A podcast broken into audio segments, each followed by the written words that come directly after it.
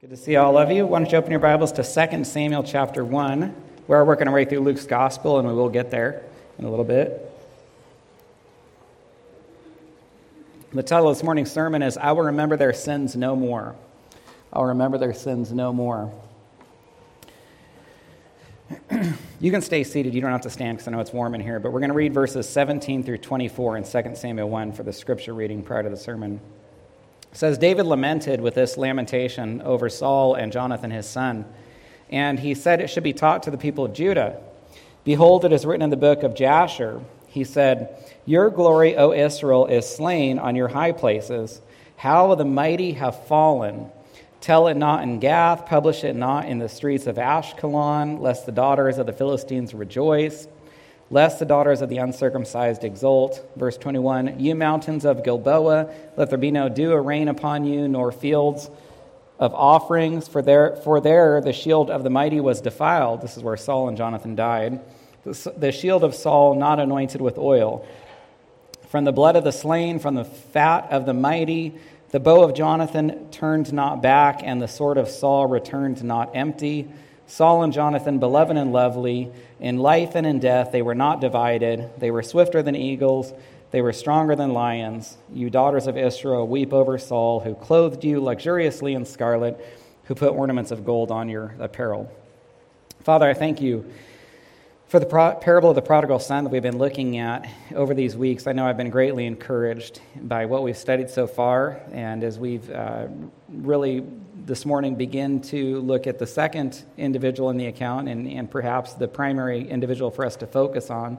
And uh, that is the Father, the, the pic- beautiful picture type of, of you, the first person of the triune nature of God.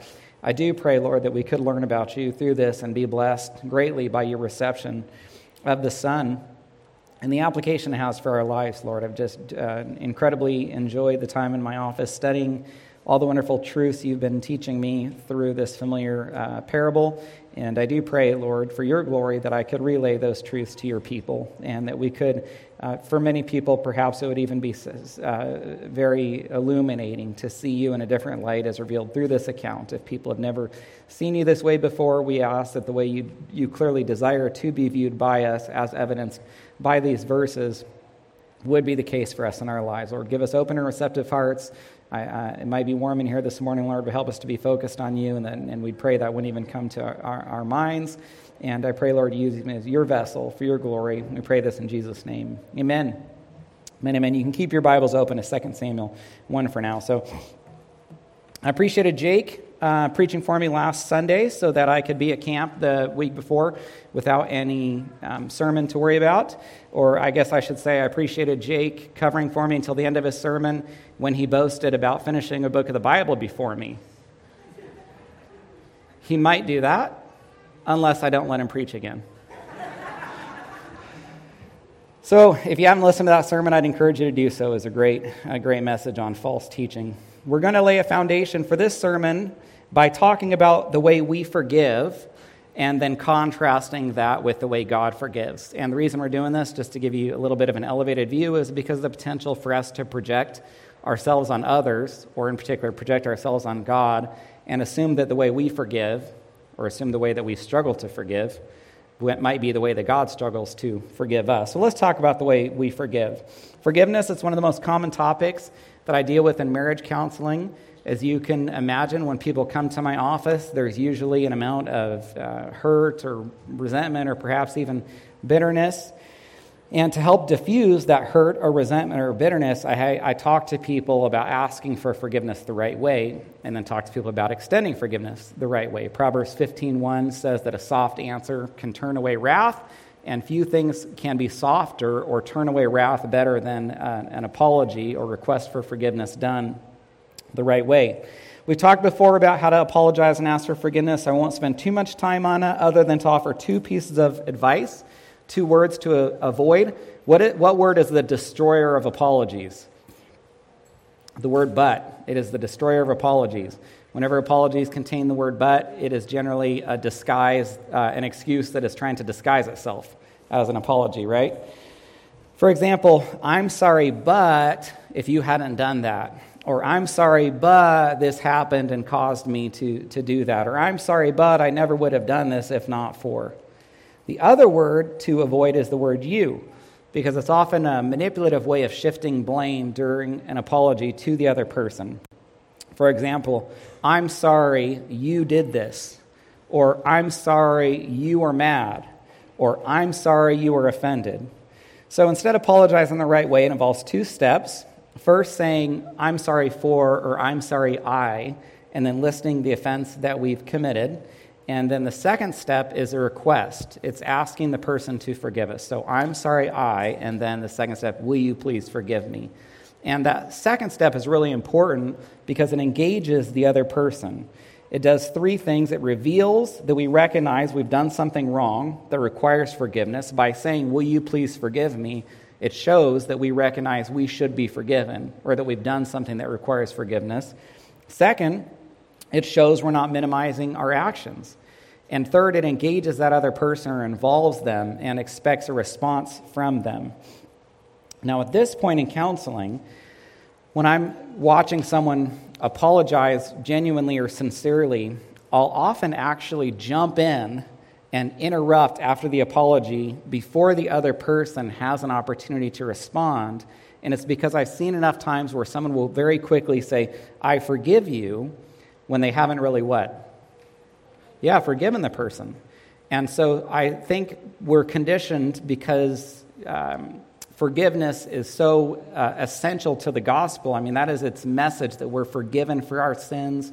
Uh, we're, we're preached to that we must forgive others because we, uh, the Lord has forgiven us. We even pray uh, that God would for, forgive us as we've forgiven others, implying that if we're unforgiving people, that we wouldn't be forgiven. That's not exactly what it means, but it, it's just so um, ingrained in us the need to forgive that we'll very quickly say we've forgiven when we might not have really considered whether we're forgiven or, or even understood what exactly is involved with forgiving someone. And so I'll stop and I'll say, now, now before you say, I forgive you, let me tell you what you're obligated to do or what is entailed in you saying, I forgive you, and actually meaning it. It means that you're not going to bring up the person's offense again. So don't say, I forgive you, unless you're committed to not bringing up the person's offense again. Don't say, I forgive you, unless you're not going to hold the person's offense against him or her, or at least do your best not to. And so if you plan on saying, I forgive you, but then still holding that offense against the person, then you shouldn't say, I forgive you yet. You're also refusing to bring up the offense in the future or to think about it. And so when you say, I forgive you, you're committing to doing your very best not to think about what that person has done, or you're committing to do your very best to not remember how that person has sinned against you, not dwell on it, not let it fester in your heart and create an amount of bitterness or resentment. There have been times that I've hurt Katie and I've asked her to forgive me, and she's had to say, I'm not ready to forgive you yet. And I appreciate that because that tells me she's taking her forgiveness seriously. It's not something flippant for her. And so when she tells me she forgives me, it will be genuine or sincere. And when someone says, I'm not ready to forgive you yet, they shouldn't be condemned or criticized for that. Instead, they should be given the time that they need, because it shows they're taking the forgiveness seriously, to forgive the person. And so if someone says, I'm not ready to forgive you yet, a good response would be, Well, take the time that you need. I will be waiting. I will, I will be praying. If there's anything else I can do, please let me know to help you along this, along this path of forgiveness. Forgiveness takes such immense effort that when we think of asking for forgiveness, Katie and I, we call it spiritual weightlifting. Few things in the Christian life are as difficult as uh, forgiving. And because it takes such an immense effort, because we know how difficult it is to forgive, when we seek forgiveness from people, we can wonder if they're genuinely going to forgive us. And here's the question why is forgiveness so difficult for us? Why is forgiveness so difficult for us? And the answer is it's difficult because we cannot stop thinking about what people have done to us. We are cloaked in flesh. We have a sinful nature that frequently brings to mind those things that we can even be striving to forgive because we can't choose not to remember people's offenses. We cannot say, I will forgive you by remembering your sins no more. We can try to do that, but it is impossible for us to commit to someone or guarantee someone that we will choose never to think about their sins again or never to allow those sins to come to mind. And this brings us to lesson one God doesn't forgive like us. God doesn't forgive like us. I wanted to take some time talking about our difficulty forgiving because it's important to not project that onto the Lord and assume that he has the same struggles or difficulties that we do. Genesis 1:26 God said, "Let us make man in our image after our likeness. Let them have dominion over the fish of the sea, over the birds of the heavens, over the livestock, and over all the earth, and over every creeping thing that creeps on the earth." So God created man in his own image.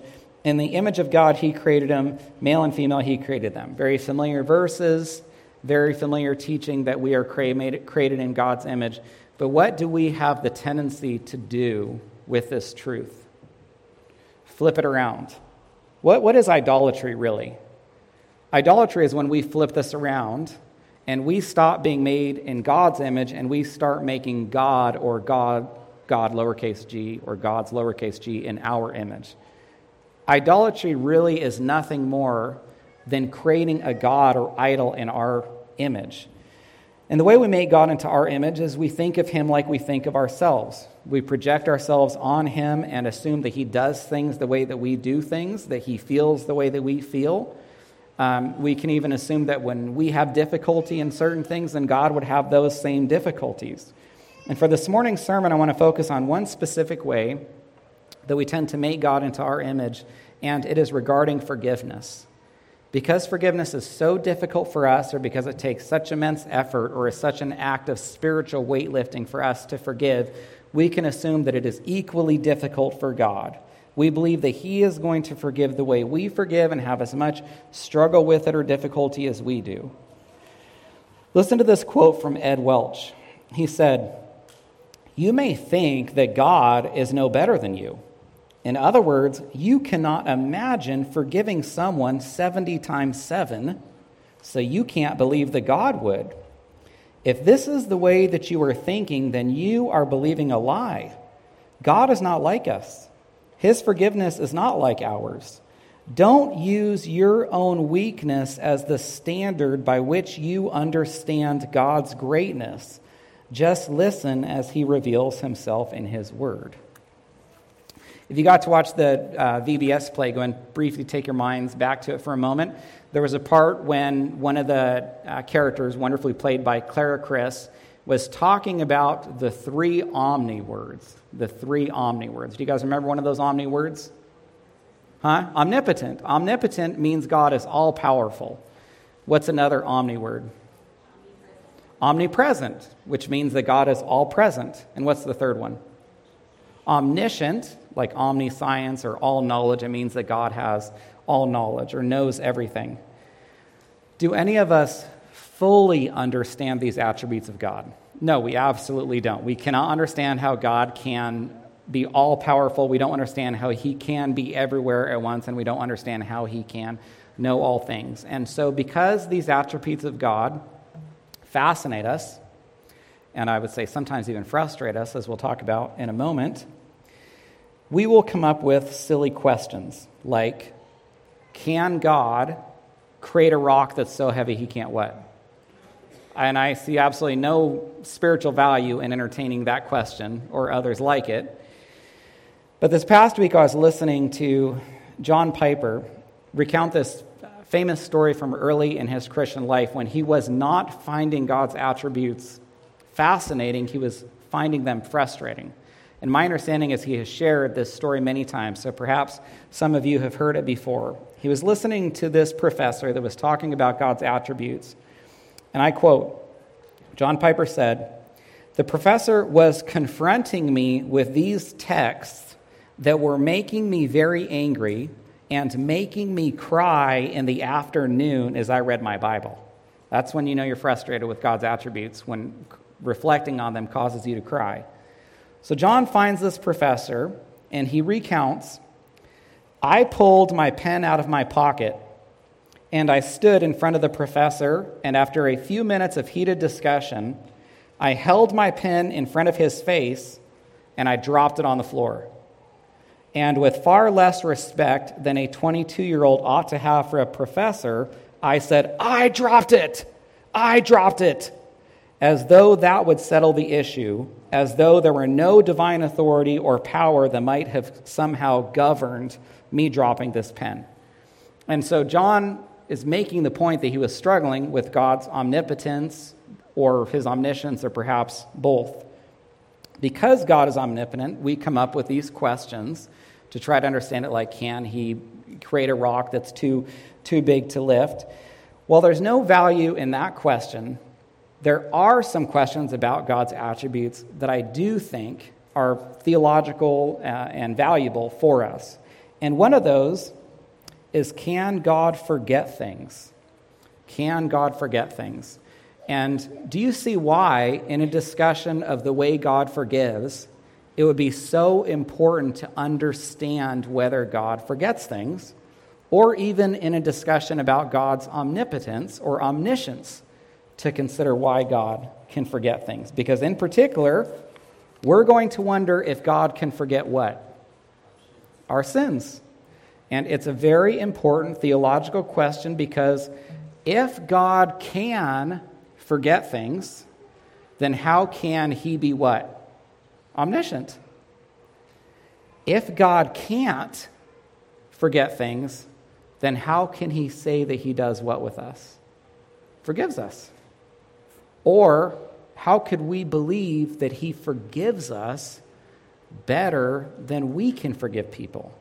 And I to be candid with you, I do not want to be forgiven by God the way that I forgive people. And I don't want to be forgiven by God as well as other people forgive me, even the best forgiver I can think of. Nobody, I don't know who that would be at this moment, but even if you take the best forgiver in all of human history, I don't want to be forgiven by God the way that person would forgive. If God can't forget things, then how can He say that He's not going to hold our sins against us?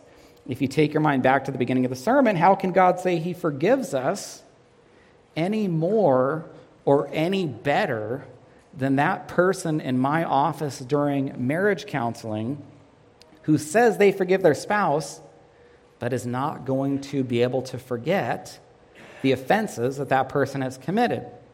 In fact, we can actually assume that it's worse with God because we kind of hope that in our our earthly human relationships that over time people might just what? After we've wronged them. Forget. You, you can almost hope that. You know you've hurt someone, you're, you're genuinely sorry, you ask for forgiveness, and you can almost pray, Lord, please help them to forget what I did over time. But with God, you know there's no potential for that. So it's almost worse with God. You can almost struggle even more with God's ability to forgive, knowing that He's omniscient and can't forget things. So, how can God say that He forgives us when He doesn't forget our sins? What does He do? He chooses not to remember them. He chooses not to remember our sins. So, to be clear, in God's omnipotence, He can choose what not to remember. And this is a theme in Scripture Isaiah 43 25. I will not remember your sins. He didn't say what? I will Forget your sins. Jeremiah 31 34. I will forgive their iniquity and their sin I will remember no more. Hebrews 8:12 and Hebrews 10:17 both say their sins and their lawless deeds I will remember no more. Nothing to imply that God is going to forget, but he will choose not to remember those things that he has forgiven us for, which is greatly encouraging to me because there are plenty of things I've done that I don't want God remembering. Amen? Bad theology is saying God forgets. Good theology is saying he chooses not to remember. God also has the power to take our sins from us and separate them as far as we can imagine. Micah 7:19 God will cast all of our sins into the depths of the sea. And that's actually a lot deeper than it sounds. because it was written to a people who had no concept of the depth of the ocean. We have technology that allows us to search out, you know, the deepest, darkest oceans. But in the ancient world, when this was written, the ocean was viewed as being this very terrifying, dark, bottomless place where if something was sent there, that it was lost forever. And so there would really be no place that you would want your sins cast in terms of them not being remembered than to the depths of the ocean. And that's what God says that He will do with them. And then He will not, He'll choose not to remember them. Psalm 103, verse 12. As far as the east is from the west, so far does God remove our transgressions from us. What's further than east from west? I mean, that creates imagery that cannot see your sins separated further from you than that because east and west just keep going out in opposite directions. There's no limit, it's boundless. And so the idea is God takes your sins and he just sends them eternally far away from you. Last sermon, we talked about David's sins of adultery and murder, two of the worst sins. And David confessed, or he, he repents, and then Nathan says to him, 2 Samuel 12, 13, The Lord has put away your sin. Am I the only one that thinks that's worded oddly or not worded the way that I would expect? Nathan says, The Lord has put away your sin. What would we expect Nathan to say? God has forgiven your sin? Or perhaps if you're thinking theologically that this is the Old Testament under the Old Covenant, God has covered your sin even. Because under the Old Covenant, the blood of bulls and goats could not take away sin. It could only atone. That's what, that's what uh, atone means cover. Could only cover sins until Christ came to see them forgiven. And so we could expect Nathan to say, God has covered your sin or atoned for your sin. But by saying that God has put away David's sin, it furthers this imagery that God takes it and he sends it to the bottom of the ocean or he sends it as far as the east is from the west. That is the imagery that God wants us having with our sin because he has chosen not to remember it. I want to give you two of my favorite biblical examples or illustrations of God's forgiveness. Hopefully, you're still in 2 Samuel 1. Let me give you the context for these verses. David has just received the news that Saul has died. Now, I want you to understand this the way that we would expect David to understand this. And so when David gets the news that Saul has died, he's receiving the news that the man who has single handedly been ruining the nation that he is anointed to rule over is dead. David has also just received the news that the man who has been trying to do what with him for years is dead murder him. He's received the news that the man who gave him a wife and then took that wife away drove him away from his family into exiles for 10 to 15 years, caused David to lose some of the best years of his life, those wonderful formative years where his, his strength would have been at its height, is dead. He's received the news that the man, perhaps most significantly in David's mind, that has stood for 10 to 15 years between David and the throne is dead. David's anointed maybe 15 years ago.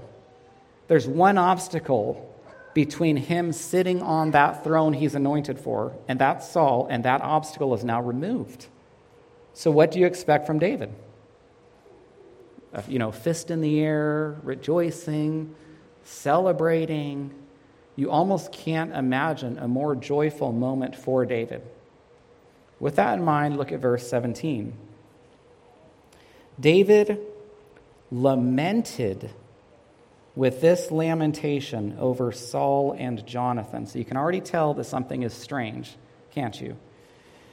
We understand David lamenting over his best friend Jonathan's death, but it also says that he lamented over Saul's death, and it gets even stranger. Verse 18 David said that this lamentation or lament should be taught to the people of Judah, Behold, it is written in the book of Jasher. Now, David wrote lots of songs, he wrote many of the Psalms. As far as I know, this is the only psalm or song or lament that David wrote that we have record of it being instructed by him for others to learn or sing. So that's how significant this was to him, that he commands the nation to learn it. Verse 19 Your glory, O Israel, is slain on your high places. Oh, how the mighty have fallen. When he says, Your glory, O Israel, he's not talking about God here. I'm sure he would say that God is the glory of Israel. But right here, when he says, Your glory, O Israel, is slain on your high place, he's talking about Saul and Jonathan. And notice it says mighty, plural. He's not just talking about Jonathan being mighty, he's talking about Saul being mighty. It's repeated three times in verses 19, 25, and 27. In verse 20, he says, Tell not in Gath, this Philistine city, publish not in the streets of Ashkelon, another Philistine city, lest the daughters of the Philistines rejoice, lest the daughters of the uncircumcised exult. Israel's like enemy number one to the Philistines, and David knows that as soon as the news reaches them that Saul has been killed, there's going to be rejoicing and celebrating in the streets. Basically, David knows that the Philistines are going to respond the way we would expect David to respond. And he says, Don't let the news reach them so that they don't celebrate over Saul's death. This is not a time for rejoicing. Verse 21 You mountains of Gilboa, let there be no dew or rain upon you, nor fields of offerings, for there the shield of the mighty was defiled, the shield of Saul not anointed with oil. So, this is where Saul and Jonathan died on this mountain, or mountains of Gilboa. And so he curses this land. He said, Let there not be rain, let nothing grow there, in response to that being the location where Saul and Jonathan have died. Verse 22 From the blood of the slain, from the fat of the mighty, the bow of Jonathan turned not back. The sword of Saul returned not empty, praising Saul's prowess in battle. Verse 23 Saul and Jonathan, notice this. Beloved and lovely. In life and in death, they were not divided. They were swifter than eagles, they were stronger than lions. You read this correctly.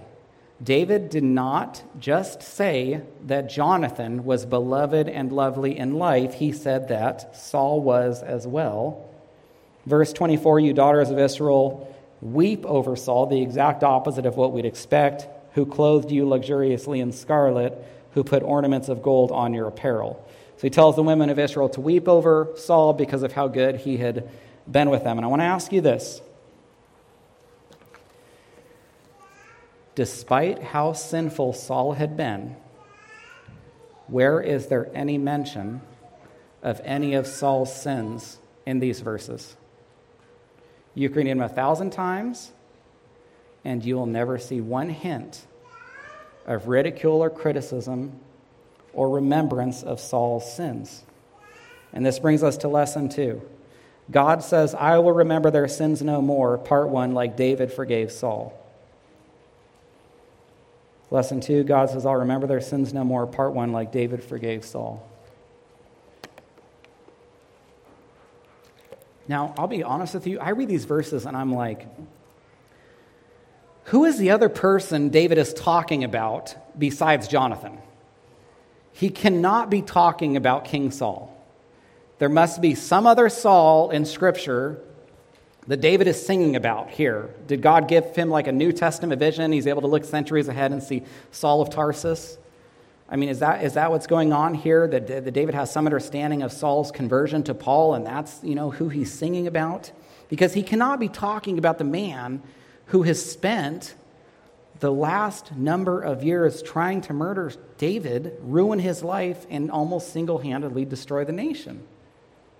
Notice in verse 17 and 23, it says Saul and Jonathan, and repeats that throughout Saul and Jonathan, Saul and Jonathan, or Jonathan and Saul, Jonathan and Saul writing about them almost identically, even though they could not have been more polarizing forces in David's life. If you think about it, there are not two individuals who could have had more polarizing results in David's life. One trying to murder David, and the other trying to save David. They could not have been more opposites, yet David was able to write about Saul and Jonathan almost identically. And how can that be? How can that be? He chose not to remember Saul's sins. This is one of those places that reveals why or how David could be the man, what? After God's own heart. You can wonder, especially when you consider David's adultery and murder, how he could be called the man. Nobody else shares that title after God's own heart, and you're looking at it. Few places in all of Samuel's, 1st and 2nd Samuel, or maybe no places, are going to rival the way in which David's heart in this moment resembles God's heart. Because David seemed able to forgive like God forgives. No mention of any of Saul's sins. David chose not to remember them. Now go ahead and turn to Luke 15.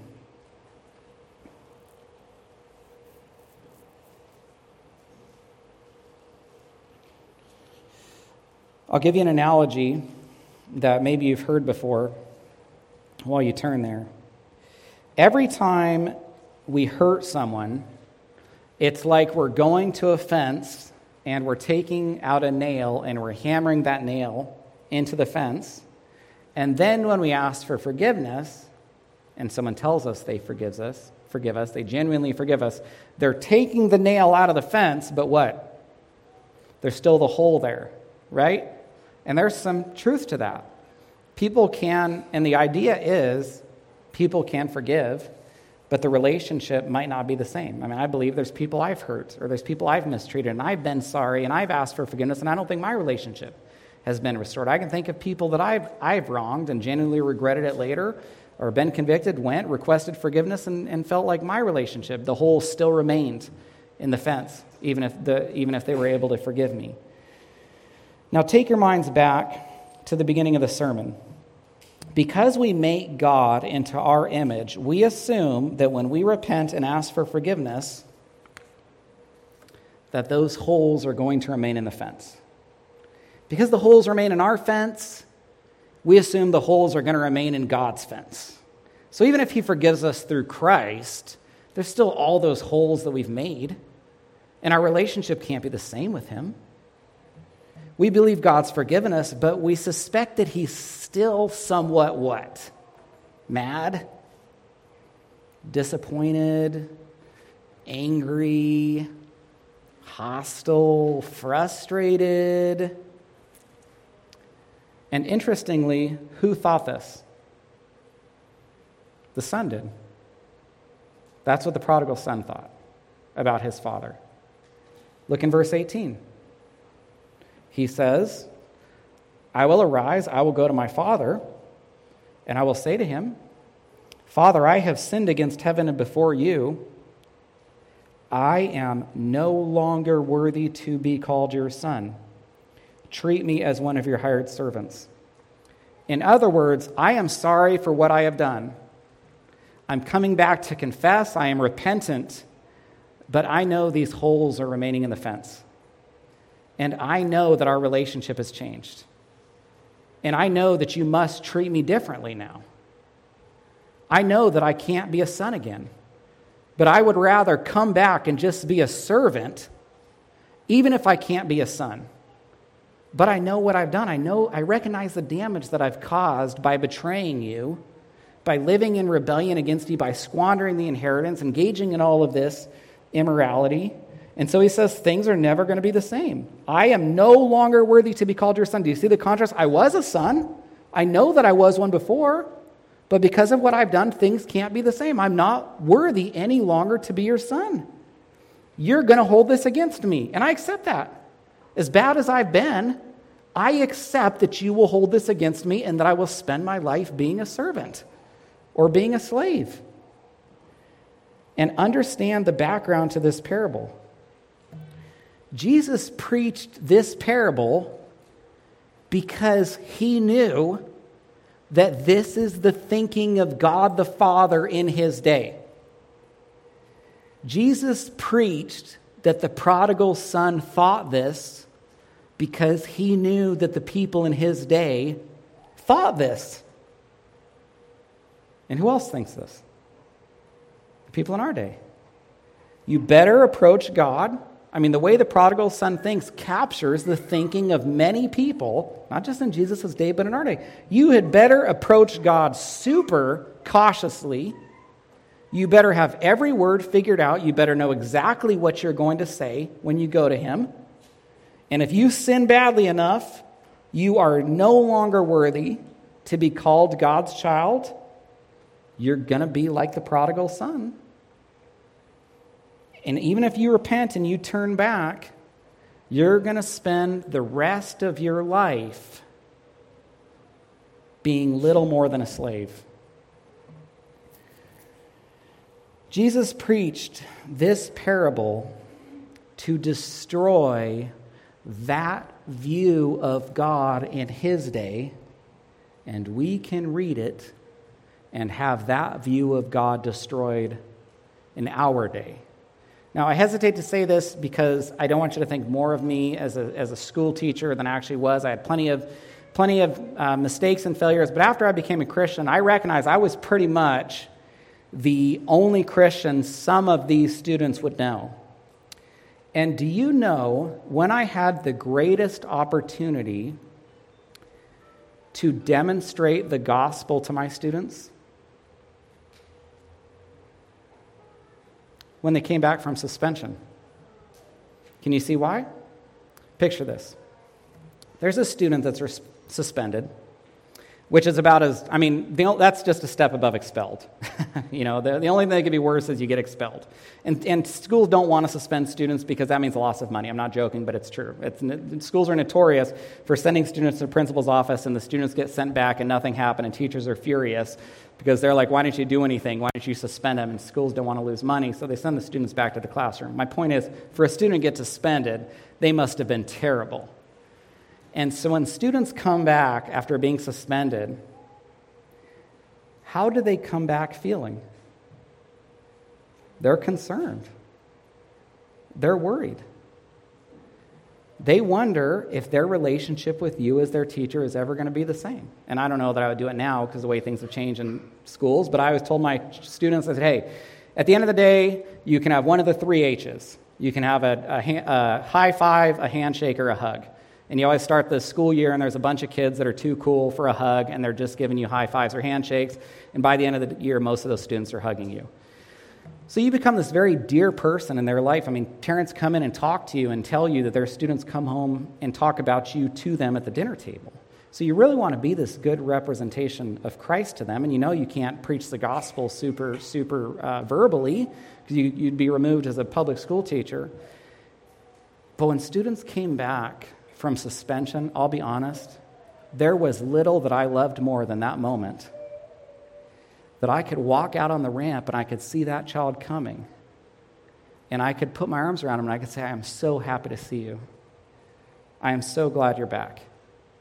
I really missed you when you were gone. And you can really see this load that is lifted off these students because they were convinced that you were still going to be mad at them. And there are, there are, there are teachers that meet students like that. There are teachers, and it's like, I got to get to the front door, and I better see that kid before he walks in. I'm going to meet him there, and I'm going to put my finger in his face, and I'm going to say, Are you glad to be back? Did you learn your lesson? You better have shaped up if you don't want to get sent home again, just berating these children as though they haven't learned anything. And so I'd grab that kid and hold him, assuming they're comfortable with that, and say, I am so glad to see you. So glad to have you back in the classroom with me. For no other reason than I see that's how God the Father acts toward us. Look at verse 20. He arose, he came to his father, but while he was still a long way off, his father saw him. He felt compassion. He ran, he embraced him, he kissed him. And the son said to him, Father, I have sinned against heaven and before you. I am no longer worthy to be called your son. But the father said, Did you learn your lesson? Are you really that sorry? Did you suffer enough that you've come back now and you're a different person? You're saying you're sorry, but if you really changed, you really understand how bad you've been and all the damage you've caused and how you've ruined my reputation and I can't even show my face around town and we had a funeral for you and told everyone you were dead because of how wicked you've been? That's what you would expect. But there's nothing like that. But the father said, Bring quickly the best robe, put it on him, put a ring on his hand, shoes on his feet, bring the fattened calf, kill it, let us eat and celebrate. And this brings us to part two of lesson two. God says, I will remember their sins no more. Part two, like the father forgave the prodigal son. like the Father forgave the prodigal son. Now, I was tempted to try to pull ahead of Jake here and consider this having covered these verses just by reading them to you there, but we wouldn't even remotely do justice to them. So next week we will begin digging into these verses. But for now, I just want you to notice that the prodigal son was completely wrong in his view of his father's forgiveness. He could not have been more wrong about his father's forgiveness. And if we project ourselves on God and assume that he forgives like us, then we're going to be like the prodigal son, and we're going to assume that God would never forgive us like the father in this parable forgave his son. It looks like the son has done nothing wrong. In other words, why, am I, why did I want to go through that earlier in the sermon? Because when I read that God chooses not to remember our sins anymore, I don't know if there is a better visual representation of what that looks like than the way the Father receives his Son here. Because this is clearly a Father that has done what? He has chosen not to remember his Son's sins any longer. You could almost be bothered that the Father didn't say anything to the Son about what he did. You could almost be bothered that instead it looks like the Father rewards him. I mean, we know at least someone was upset about that, right? Who was upset about it? The other son. The father gives him the best robe, puts the ring on his hand, shoes on his feet, kills the fatter calf. He has this huge celebration. It doesn't look like the son came back from a season of rebellious immorality. It looks like he's coming back from war after serving his country. You know how soldiers come back from war and what happens? The family just celebrates. They can't wait to see them. He looks like the son that's coming home from college after graduating and everyone's really excited to see him, or he, or he looks like the son that would come home after just inventing something that benefits mankind. He doesn't look like the son who's coming home after a season of rebelliousness and immorality. So you could read this and think that there must be some third son. we cannot be reading about the son that was in the earlier verses. There must be a third son that we've missed, and that's who the Father has him mixed up with. He's thinking about his good son that he misses. He's thinking about the good son who's been obedient all these years because there's no way that any reasonable, rational father would act this way toward a son coming home after complete rebellion and immorality. But we read this because God does not forgive like me or you. He does not forgive like us. When God forgives, the holes are removed. Because God says, What? I choose not to remember their sins any longer. Thomas Adams said, Sins are so remitted, it is as if they had never been committed. If you have ever struggled with God's forgiveness for your sins, uh, whether those holes in the fence are truly removed, I would encourage you to go back and read these verses and look at the Father's reception of His Son so you can be encouraged by the way the Father wants to forgive you. If you have any questions about this sermon or I can pray for you in any way, I'll be up front after service and I'd consider it a privilege to speak with you. Father, we thank you for your forgiveness. We thank you for this incredible example of what it looks like when you choose not to remember our sins any longer. And I don't know who might struggle with whether you've forgiven them, if there'd be people uh, in this congregation listening to my voice at this time, Lord. People who wonder if their relationship with you could ever be the same, if they're no longer worthy to be called your son or daughter, and would expect that you'd only make them a servant or slave. I pray, Lord, they can be encouraged by these truths, that your word would speak to them and show them your heart and the way that you desire to receive us like you did your son. And we ask these things in Jesus' name. Amen.